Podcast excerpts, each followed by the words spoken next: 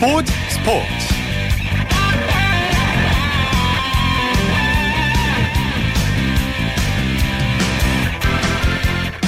여러분 안녕하십니까? 아나운서 오승원입니다.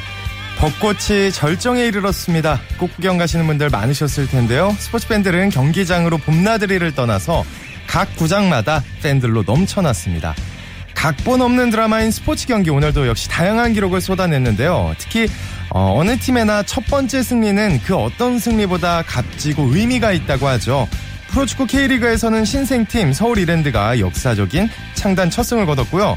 올해 프로야구 KBO 리그에 진입한 KT도 12경기 만에 드디어 창단 첫 승을 거뒀습니다. 자, 토요일에 함께하는 스포츠 스포츠 먼저 프로야구의 열기부터 느껴봅니다. 이데일리의 박은별 기자와 함께합니다. 안녕하세요. 네, 안녕하세요. 네. SK는 NC와 원정 경기를 벌였는데 전날의 패배를 서력했네요. 네, 오늘은 SK가 스스로 무너진 경기라고 봐도 괜찮을 것 같은데요. 네. 어, 초반에 결정적인 실책이 두 개가 있었습니다. 그 유격수 김성현 선수 자리에서 나왔는데 이 김성현 선수가 3회 1사 1, 2루에서 타구를 잡았다가 또 놓쳤고 이거를 또 1루로 송구하는 과정에서 악성구가 나왔습니다. 음. 한번 실책이 나오면 좀 전염된다 이런 말을 하긴 하는데 네. 5회에도 또 한번이 손에서 공이 빠졌어요. 그러면서 또 일루 악송구가 되면서 추가점까지 이었습니다. 사실상 이 실책 두 개로 3점을 내줬는데 그 점수로 이 두 팀의 분위기는 초반에 크게 갈라졌다고 봐도 될 것 같습니다. 음, 실체. 자, NC의 최고참 투수 이 선수를 다시 한번 좀 봐줘야 될 것 같아요. 손민한 선수 3경기 연속 퀄리티 스타트를 기록했죠. 아, 네, 정말 대단합니다. 나이를 네. 거꾸로 먹고 있는 것 같은 느낌이 드는데요. 오늘 6.1이닝 동안 2실점만 내주면서 잘 던져줬습니다. 음. 어, 세 경기 연속 6이닝 이상은 꾸준하게 던져주고 있다는 점이 좀 팀에 큰 도움이 될 것 같다는 생각이 들고요. 네. 이렇게 호투할 수 있었던 비결은 뭐 컨트롤 그리고 완급 조절의 힘이 아닐까 생각이 드는데요. 음. 힘으로 이 타자를 이겨낼 수는 없는 나이거든요. 네. 많은 어린 선수들이 보고 배워야 할 점이 아닌가 싶기도 합니다. 음. 또 홀드를 챙긴 NC의 이민호 선수 얘기를 안 할 수가 없을 것 같아요. 네, 오늘 진짜 어려운 상황에서 마운드에 올라왔어요. 어, 3대 1로 앞선 7회 초 1사 1, 2루 상황이었는데 일단 올라오자마자는 흔들렸습니다. 이재원 선수에게 안타를 맞고 만루를 내줬고요. 네. 또한 방에 역전될 수 있었던 위기에서 또 이무 선수에게 도 적타를 맞고 어, 한 점을 내줬습니다. 그 다음에 정상호, 이명기, 하위 타순 승부에서 좀 잘한 것이 오늘 승리할 수 있었던 비결이었는데 공 6개로 3구 3진을 잡아냈습니다. 그 앞전 모습하고는 완전 단전된 모습으로 네. 오늘 호투를 보여줬죠. 오늘 그 부분이 NC의 최대 승부처였다고 볼 수 있겠습니다. 어, 또 한지붕 두 가족 라이벌이죠. LG와 두산의 경기 두산이 LG에 역전승을 거뒀네요. 네, 오늘 잠실구장 첫 매진을 기록할 만큼 어, 팬들의 관심이 높았던 경기였어요. 네. 결과는 두산의 승리로 끝났습니다. 어제 오늘 승리를 하나씩 주고받았는데 어, 두산 선발 장원준 선수가 호투를 해줬죠. 롯데 있을 때도 LG전 성적이 좋았었거든요. 음. 오늘도 마찬가지였습니다. 7회까지 단 두 점만 내주고 어, 퀄리티 스타트를 하면서 잘 던져줬고요. 중심 타선도 오랜만에 터지면서 뭐 9점을 냈습니다. 3회, 7회 비기닝을 만든 것이 승리의 원동력이라고 볼 수 있을 것 같아요. 네, 초반에는 LG가 박용택 선수의 홈런으로 앞서가다가 후반 들어서 아주 두산 선수를 타격감이 확 살아나고 있는 것 같은데 특히 김현수와 양의지 선수의 타격감이 폭발한 것 같아요. 네, 오랜만에 중심 타선이 터져서 어, 아마 김세현 감독이 좀 고민을 더신 날이 아닐까 싶었는데요. 네. 어, 두산이 별로 방망이의 팀으로 알고 있는데 성적이 좋진 않았어요. 팀 타율 9위, 뭐 득점권 타율도 뭐 음. 2할밖에 안 되면서 8위, 뭐 중심 타선 타율도 9위로 답답한 경기가 계속 이어졌는데 오늘 드디어 터졌습니다. 0대 2로 뒤지던 2회 오재환 선수가 빠른 발로 한 점을 만들어냈고 3회 중심 타선에서 연속 4안타를 만들어내면서 역전에 성공했습니다. 사실 3점 차는 좀 두산 불펜진을 감안하면 그리 안심할 만한 점수가 아니었는데 네. 7회에 다시 한번 비기닝을 만들었습니다. 김현수 선수가 홈런으로 어, 홈런을 때려내면서 뭐 상대 수비 실책 그리고 연속 4안타로 두산이 3점을 더 얻어냈습니다. 오늘 안타 12개가 나왔는데요. 뭐 3번, 6번 이 중심 타선에서 9안타, 7타점을 어, 올려준 것이 좀 두산으로서는 앞으로 게임을 좀 수월하게 풀어가는데 음. 어, 좋은 계기가 됐을 것이라고 봅니다. 네. 또 목동 야구장에서는 드디어 KT가 창단 첫 승을 거뒀네요. 네, 오늘 드디어 그날이 왔습니다. 네. KT가 11연패를 끊어내면서 오늘 첫 승을 거뒀는데요. 2대 0으로 앞서가길래 오늘 좀 이길 수 있겠나 싶었어요. 사실 음. 좀 불안불안했거든요. 네. 그동안 KT가 잘 싸우고도 이 막판에 음. 좀 어이없게 뒤집힌 경기가 많았기 그랬죠. 때문에 걱정이 네. 많았는데 좀 빠른 시간 내에 좀 추가점을 계속해서 내면서 KT가 첫 승의 기운을 가져갔습니다. 음. 옥스프링이 이 첫 승의 주인공이 됐죠. 어, 7이닝 무실점 완벽투로 팀 승리를 이끌었습니다. 네, 또 KT의 이대영 선수 타점에 득점까지 올리면서 아주 맹활약을 했네요.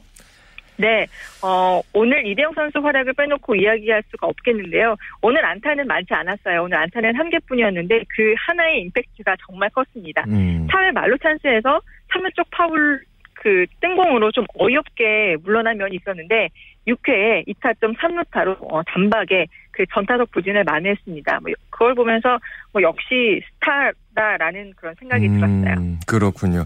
또 하나와 롯데의 경기 어제 아주 치열하게 접전 끝에 하나가 아쉽게 패배했는데 오늘은 어떻게 됐나요?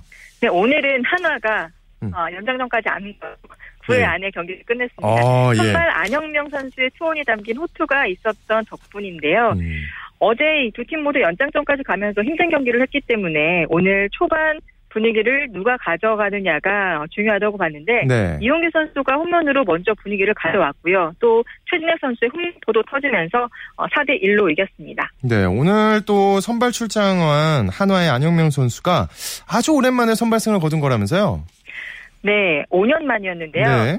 어, 사실 좀 부담이 되는 등판이었어요. 세 경기 연속 불펜으로 나와서 연투를 하다가 어제 하루 쉬고 오늘 선발로 나온 거였거든요. 음. 그런데 6회까지 안타 2개, 사사구 3개로 자책점 없이 잘 막았습니다. 투구수도 85개로 효율적이었고요. 좀 제구는 좀 들쭉날쭉했는데 네. 결정적 순간에 이런 과감한 정면 승부를 펼친 게 좀 주효했습니다. 어, 그렇군요. 한화가 또 롯데전을 앞두고 엔트리 변경을 발표를 했는데 정말 의외입니다. 어, 외국인 선수 아주 잘해주고 있던 모건과 마무리 윤규진 선수가 엔트리에서 제외가 됐더라고요. 이유가 뭔가요? 네, 일단 구단이 공식적으로 밝힌 이유는 어, 오늘 모건은 타격 부진 그리고 음. 마무리 윤규진 선수는 어깨 통증이었어요. 네. 어, 사실 이 두 선수가 2군으로 내려가면서 오늘 어려운 경기가 예상이 됐었죠. 김성근 하나 감독도 좀 더 어려워졌다라며 걱정을 하는 모습이었는데 네. 오늘 승리로 좀 분위기 반전도 되면서 다행히 걱정은 전 모습입니다. 제 생각으로는 네. 어, 모건이 어제 경기에서 좀 삼진을 먹고 웃으면서 더가웃에 들어오는 장면이 있었어요. 네. 좀그 부분이 김성원 감독 심기를 건드린 것이 아닌가 싶습니다. 아. 일단 성적상으로는 뭐 2할 7푼이면은 그렇게 나쁜 성적은 아니었거든요. 그렇죠. 네, 네, 그렇군요. 또 삼성과 기아의 경기 최영우 선수가 역전 투런을 쳤네요.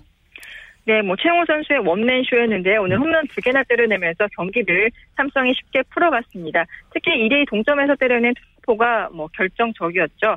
어, 음. 기아 선발 그 문경자 선수로 두 개의 홈런을 때려냈는데 정말 스윙이 시원시원하게 돌아가더라고요. 네. 아무래도 이 젊은 문경찬 선수가 뭐 지금까지는 물론 기회에서 잘 해줬지만 이 컨택 능력이 좋은 최영호 선수를 상대하기에는 조금 버거운 면이 있었습니다. 덕분에 오늘 삼성은 선두 자리를 굳게 유지할 수 있었네요. 네, 또, 어, 좀 충격적입니다. 기아가 초반에 아주 연승을 거두면서 잘 나갔는데 5연패 늪에 빠졌습니다. 원인이 어디 있다고 보세요? 네, 일단 개막 후 6연승, 6연승 할 때만 해도 분위기가 참 좋았었는데요. 네. 정말 야구는 모르나 봐요. 바로 음. 5연패에 빠졌습니다. 그동안 기아가 상대적으로 뭐 NC나 삼성에게 성적이 안 좋았는데 이번 연패 동안 그 두 팀을 만났거든요. 네. 그 천적이라 할수 있는 그 NC 삼성을 만나면서 어려운 경기를 해야 했던 게 좀 연패에 빠진 이유 같고요. 음. 일단 상대 타자들도 이제 기아 마운드 투수들이 워낙 좋다 보니까 좀 공략법을 치밀하게 연구하고 있는 것도 좀 기아 입장에서는 어려운 경기가 이어지는 것 같아요. 그리고 뭐 기아가 6연승 할 동안에는 좀 끈질긴 그런 모습이 있었는데 음, 좀 그런 끈질긴 응, 응진력도 없어진 게 아. 모연패에 빠진 이유가 아닐까 싶습니다. 네. 자, 이번에는 해외파 선수들 소식 살펴보겠습니다. 미국 프로야구 텍사스에서 뛰고 있는 추신수 선수. 홈 개막전에서 안타깝게도 한 타석만 소화하고 교체가 됐다는데 왜 그랬을까요? 네, 오늘 등 쪽이 아팠다고 하더라고요. 네. 어, 선발 출전을 하긴 했는데 한 타석만 소화한 뒤에 어, 등 쪽에 좀 통증을 느껴서 3회 초 시작과 함께 교체가 됐습니다. 그렇게 심각하진 않는다고 하더라고요. 음. 뭐 시즌 초반이니까 무리할 건 없다고 생각되고 다, 다, 다 나은 뒤에 좀 게임에 나서는 것이 좋지 않을까 싶습니다. 본인도 좀 빨리 경기에 나가고 싶은데 네. 서두르지 않겠다라는 그런 이야기를 했습니다. 그렇죠. 또 피츠버거에서 뛰고 있는 강정호 선수 시즌 개막전에 이어서 오늘도 벤치를 시켰네요. 네, 강정호 선수 보고 싶은 야구 팬들이 정말 많을 것 같은데요. 아, 정말 그렇습니다. 네, 네 아직 못 보고 있네요. 음. 어, 개막 이후에 4경기 연속 선발로 나서지 못하고 있는데 딱히 아픈 거는 아니라고 하거든요. 네. 일단 팀 사정 때문으로 보이는데 피츠버가 음. 연패에 빠졌었잖아요. 그래서 좀 강정호 선수에게 기회를 주기에는 아무래도 뭐 데뷔 이제 막 데뷔한 네. 선수이다 보니까 첫승에 다급한 팀 사정상 좀 음. 강정호 선수를 선발로 출전시키는 부분이 부담이 됐을 것이라고 생각이 듭니다. 음. 또 분위기 반전을 한번 해볼 수도 있을 텐데 어떻게 내일은 선발 출장할 수 있을까요? 네, 어, 일단 피츠버그 어, 허들 감독은 오늘 경기에 앞서서 미국 언론과 인터뷰에서 뭐 강정호가 당분간 벤치에서 재기를 할 것이다라는 이야기를 했다고 하더라고요. 네. 그런데 또뭐 MLB.com에서는 또 내일쯤에 선발로 출전할 수 있을 것이라는 음. 뭐 그런 기사도 있어서 뭐 기대해봐도 좋을 것 같습니다. 그렇군요. 또 어깨 통증으로 부상자 명단에 오른 류현진 선수 두 번째 캐치볼을 소화하면서 복귀를 준비하고 있다고요? 네, 다행스러운 소식인데 오늘 음. 두 번째 캐치볼을 했다고 합니다. 하루 던지고 좀 하루 쉬는 일정으로 부상 부위를 체크하고 있는데 아프지는 않다고 하고요. 좀 몇 번 더 캐치볼을 해봐야 되고 또 전력 피칭도 해야겠지만 네. 일단 지금은 아프지 않는다고 하니까 크게 걱정하지 않아도 될 것 같습니다. 네, 또 일본 프로야구 소프트뱅크 혹스의 이대호 선수 컨디션이 좀 안 좋은 것 같아요. 네, 음. 계속해서 지금 안타를 쳐내지 못하고 있는데요. 오늘 니오넨 파이터스와 경기가 있었는데 오늘 또 결과는 사타수 무안타였습니다. 어. 어, 1회 말에 무사말루에서 좀 병살타를 친 것이 오늘 경기를 좀 꼬이게 만든 것 같습니다. 다섯 경기 연속 안타를 때려내지 못했고요. 뭐 이대호 선수 시즌 타율은 1할 1푼 9리까지 더 아, 떨어졌습니다. 아, 그렇군요. 빨리 좀 다시 예전에 강한 모습을 보여줬으면 좋겠고요. 프로야구 내일 경기 일정과 관전 포인트 짚어주시죠.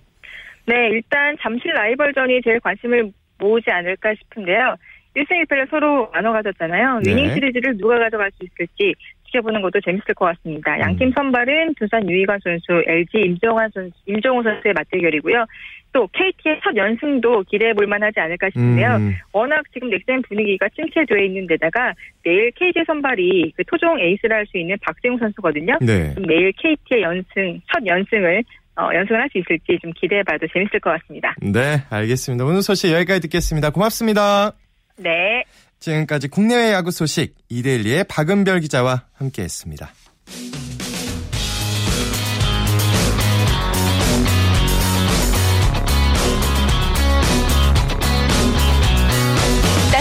비판이 있습니다. 냉철한 분석이 있습니다. 스포츠 스포츠. 이어서 국내외 축구 소식 살펴보겠습니다. 베스트 11의 손병화 기자와 함께합니다. 안녕하세요. 네, 안녕하세요. 네, 오늘 K리그 클래식 3경기가 있었는데 선두 울산과 꼴찌 대전의 경기 이변이 일어났다고 봐야 될까요?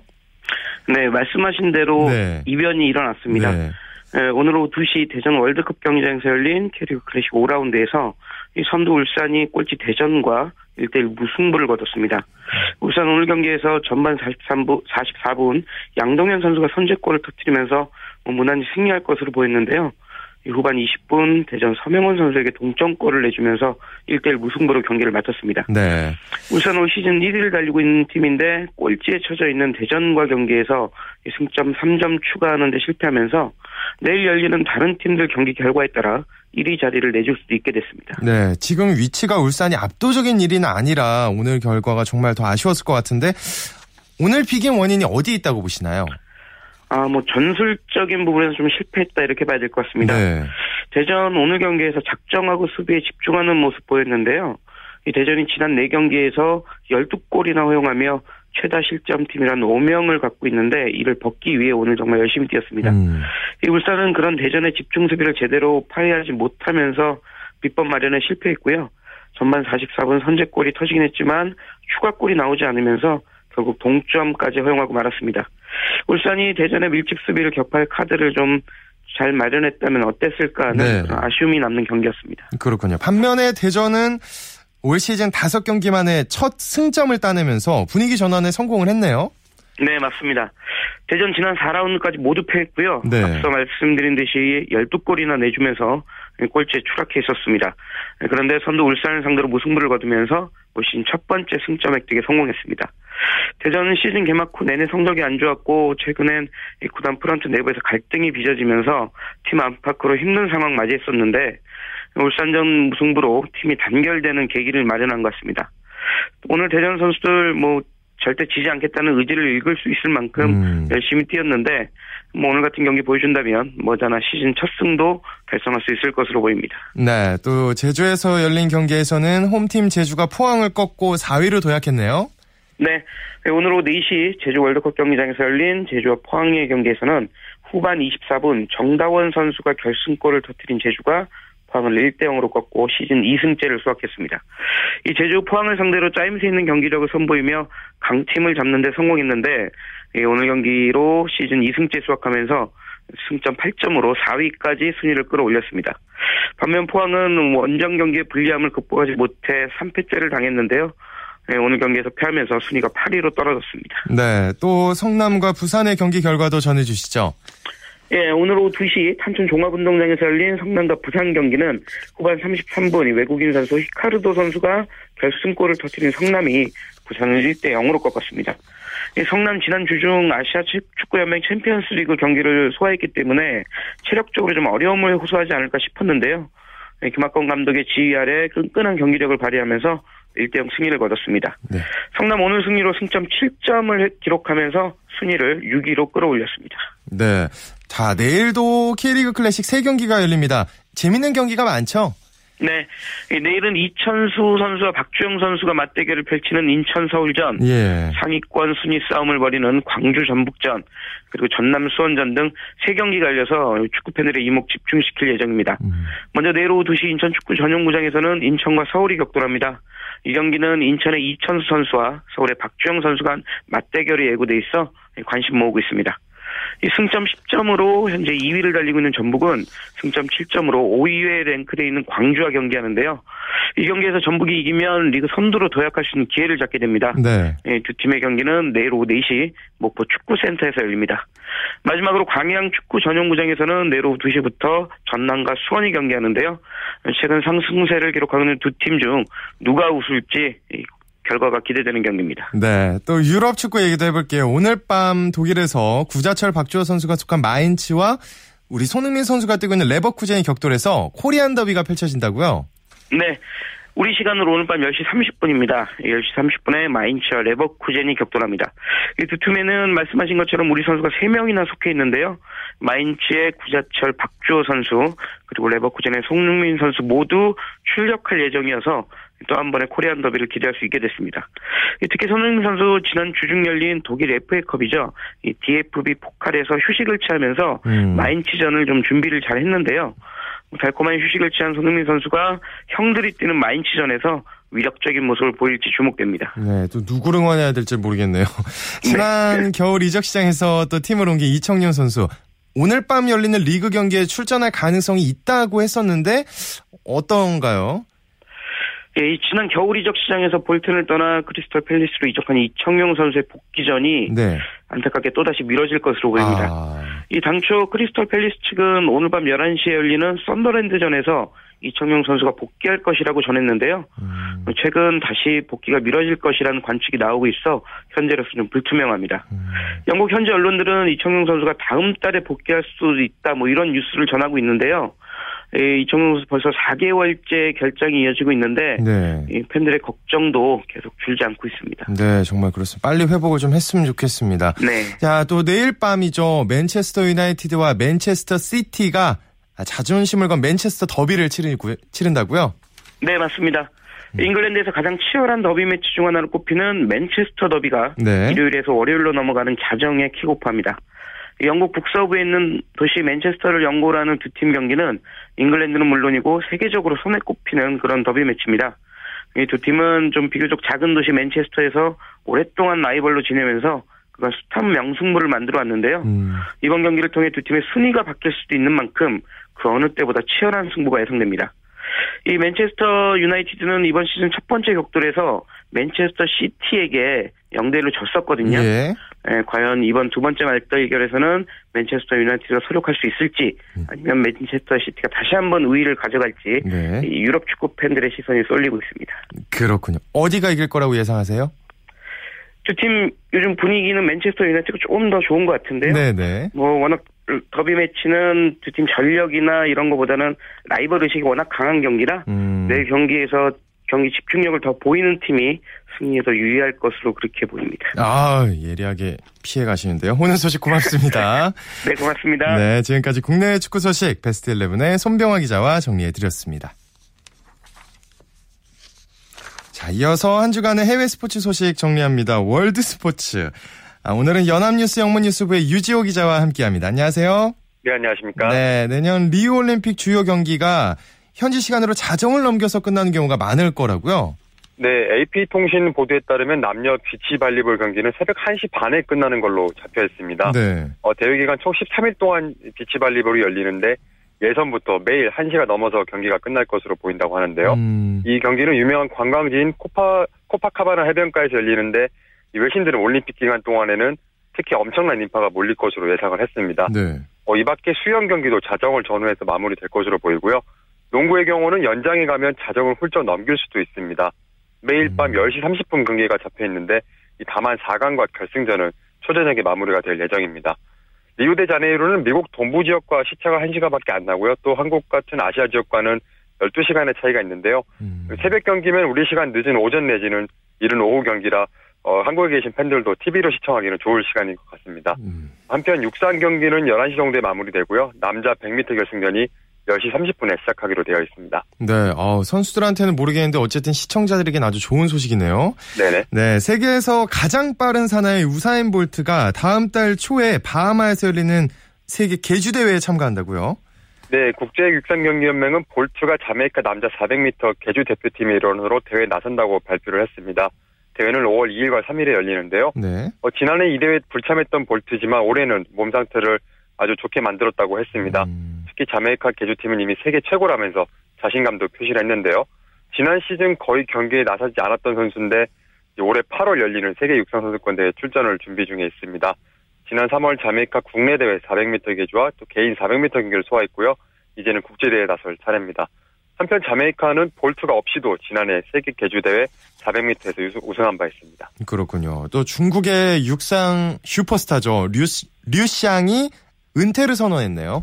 네, 류샹은 중국판 트위터인 웨이보에서 자신의 은퇴를 발표를 했는데요. 트랙을 떠나 새 여정을 시작을 한다는 말로 19년간의 선수 생활을 접었습니다. 음. 진로에 대해서는 아직 구체적인 언급은 하지 않았습니다. 하지만 주, 중국 언론은 그가 체육 관련 공직을 맡거나 또 연예계로 진출할 가능성이 있는 걸로 점치고 있는데요. 네. 어, 류샹 선수 2004년 아테네 올림픽 남자 110m 허들에서 우승하면서 일약 스타로 떠올랐었죠.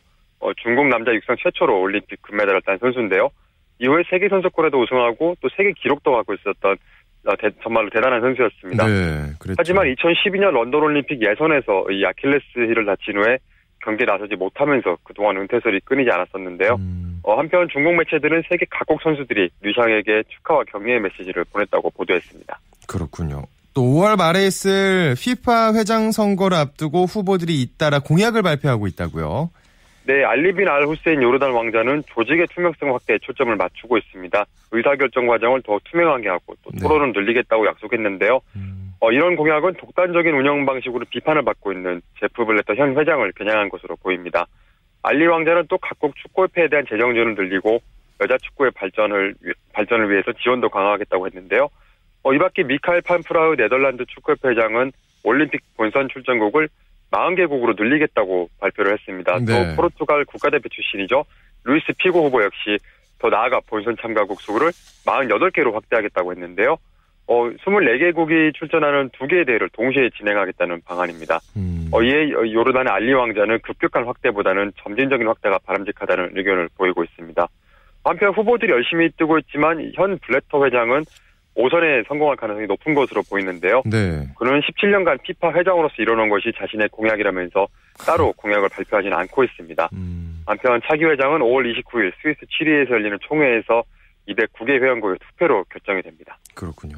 음주 과속 운전으로 6개월간 선수 자격 정지 징계를 받은 마이클 펠프스 다음 주에 복귀전을 치른다고요? 네, 미국 수영연맹은 최근 홈페이지에 펠프스가 15일에서 18일 미국 애리조나주 메사에서 열리는 어, 아레나 프로 수영 시리즈 4차 대회에 나선다고 발표를 했습니다. 어, 펠프스와 더불어 올림픽 금메달 리스트인 라이언 록티, 케이티 레데키 선수도 참가하는데요. 네. 어, 마이클 펠프스 선수 지난 9월 말 미국 볼티모어에서 음주와 과속운전 혐의로 경찰에 입건돼서 다음 달 10월 어, 미국 수영연맹으로부터 6개월 자격정지 징계를 받은 바 있는데요. 올해 8월 러시안 카잔에서 열리는 세계 수영 선수권대회에 출전할 미국 대표팀에서 일단 제외가 된 상태입니다. 음. 어, 2012년 런던 올림픽이 은퇴를 선언했던 펠프스는 사실 공교롭게도 지난해 4월 바로 같은 대회에서 복귀전을 가진 바 있습니다. 그렇군요. 오늘 소식 여기까지 듣겠습니다. 고맙습니다. 네, 감사합니다. 네, 지금까지 월드스포츠 연합뉴스 영문뉴스부의 유지호 기자와 함께했습니다. KBS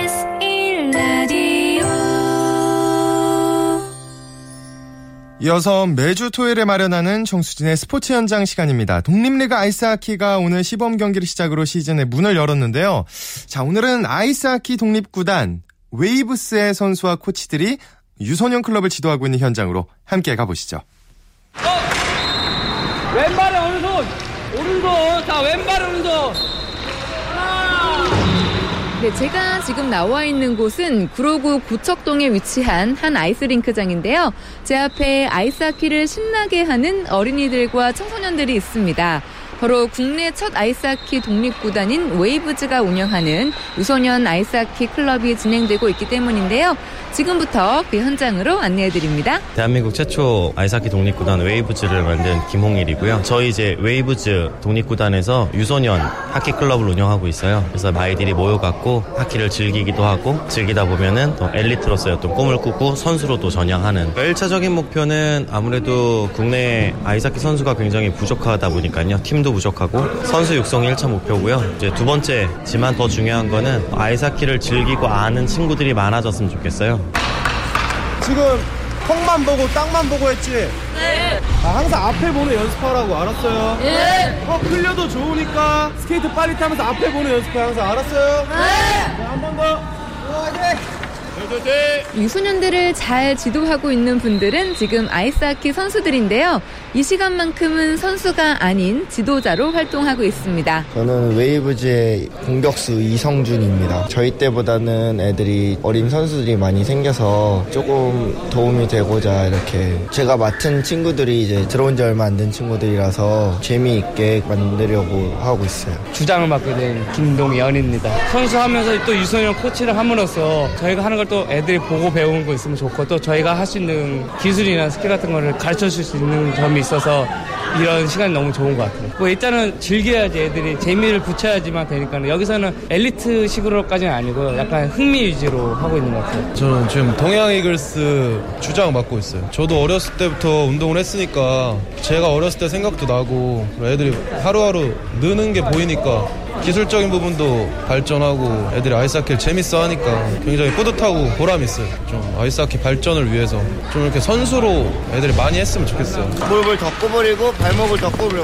알겠습니까? 네! 좋아요. 자, 턴하고 나서 그 다음 거 어떤 거죠?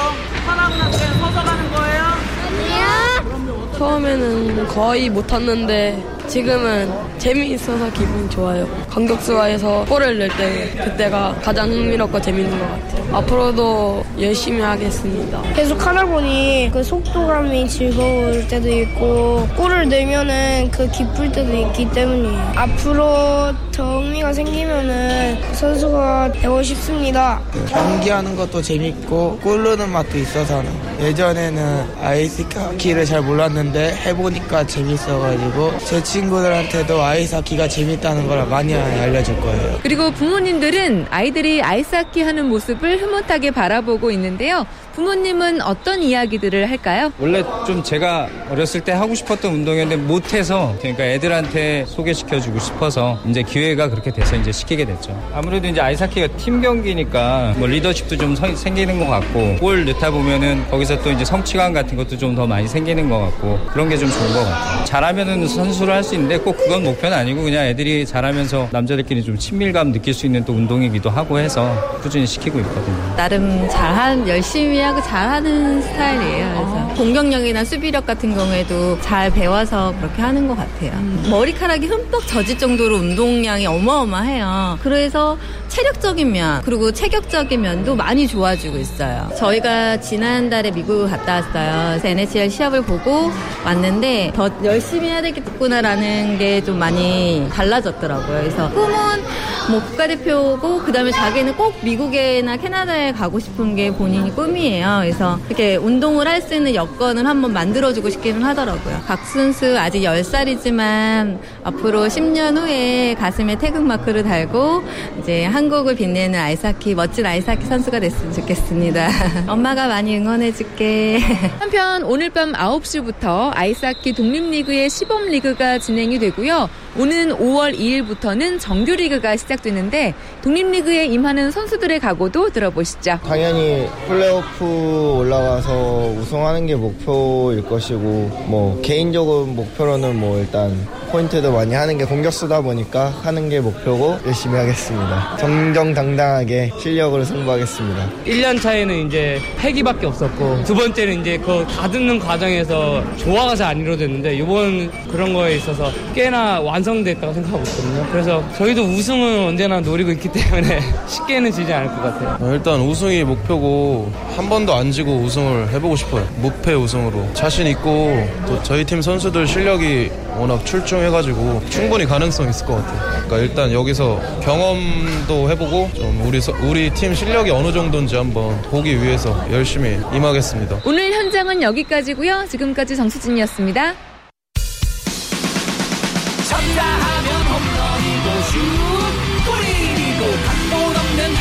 드라마. 그것이 바로 그것이 바로 손에 잡힌 우승 트로피. 목에 걸린 그 배달. 너와 내가 하나 되는 그것이 바로 그것이 바로 그것이 바로 꿈꾸던 스포츠. 꿈꾸던 스포츠. 꿈꾸던 스포츠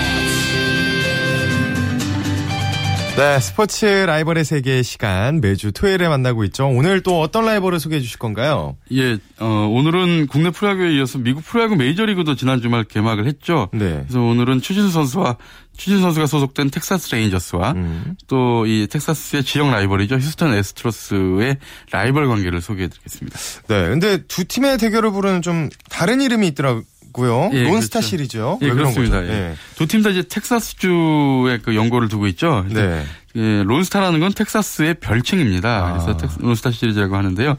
메이저리그 지역 라이벌 대결은 별칭이 이렇게 좀 많아요. 그러니까 음. 예를 들면 뉴욕을 연고로 하는 양키스와 메츠는 지하철로 오갈 수 있다고 해서 서브웨이 시리즈라 그러죠. 네. 그리고 로스앤젤레스에 있는 다저스와 에인절스는 프리웨이 시리즈라고 하는데요. 음. 어, 두 구장을 5번 고속도로로 연결이 돼 있는데 무료 고속도로라 그래요. 그래가지고 예. 프리웨이 시리즈 그리고 음. 샌프란시스코와 오클랜드는 베이브리지 시리즈. 그러니까 이 베이브리지로 어, 두 도시가 연결돼 있거든요. 네. 그리고 시카고를 연결하는 컵스와 화이트삭스는 바람이 많이 부는 시카고의 특징을 살려서 음. 어, 윈디시티 시리즈 뭐 이렇게 아. 많이 있습니다. 네, 네.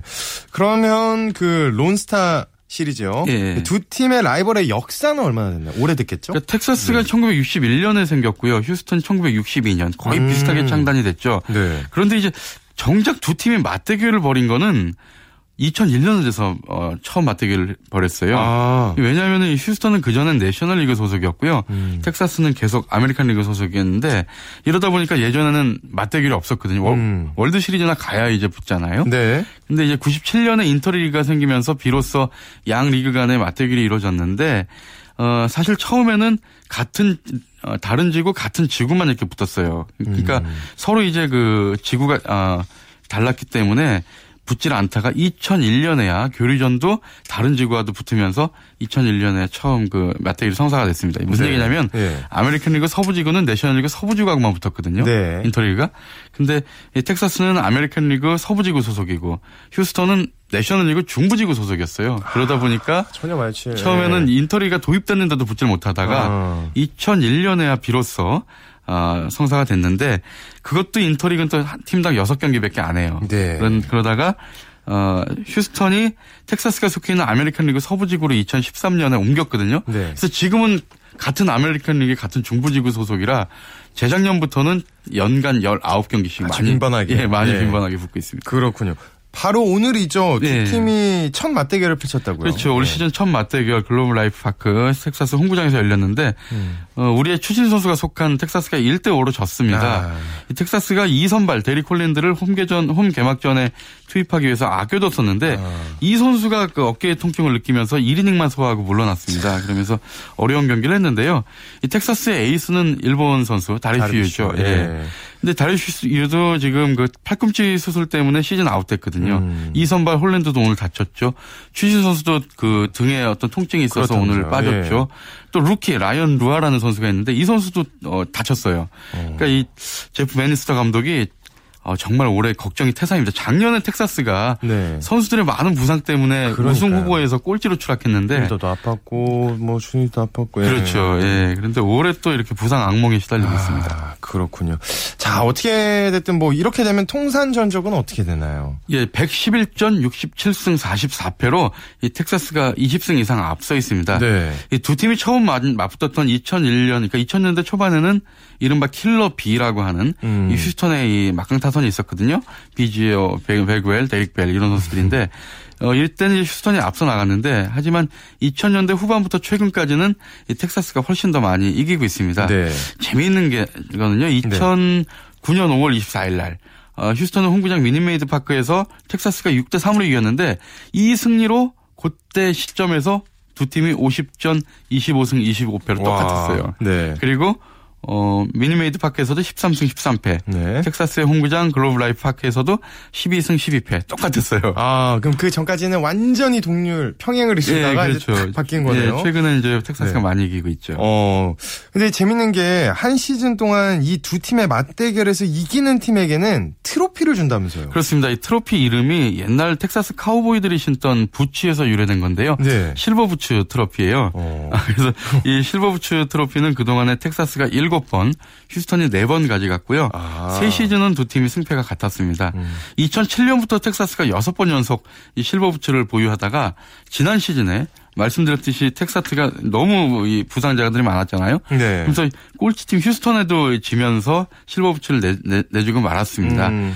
어, 작년에 8승 11패로 어, 텍사스가 휴스턴에 밀리고 말았습니다. 그렇군요. 아유, 오늘 재밌는데 소식 여기까지만 들어야되겠습니다 오늘 소식 고맙습니다. 네, 감사합니다. 네, 스포츠 라이벌의 세계 한겨레 신문의 김동훈 기자와 함께 했습니다.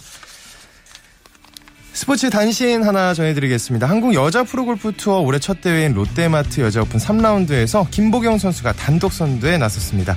자, 스포츠 스포츠 오늘 소식 여기까지입니다. 내일도 재밌는 스포츠 소식으로 돌아오겠습니다. 스포츠 스포츠.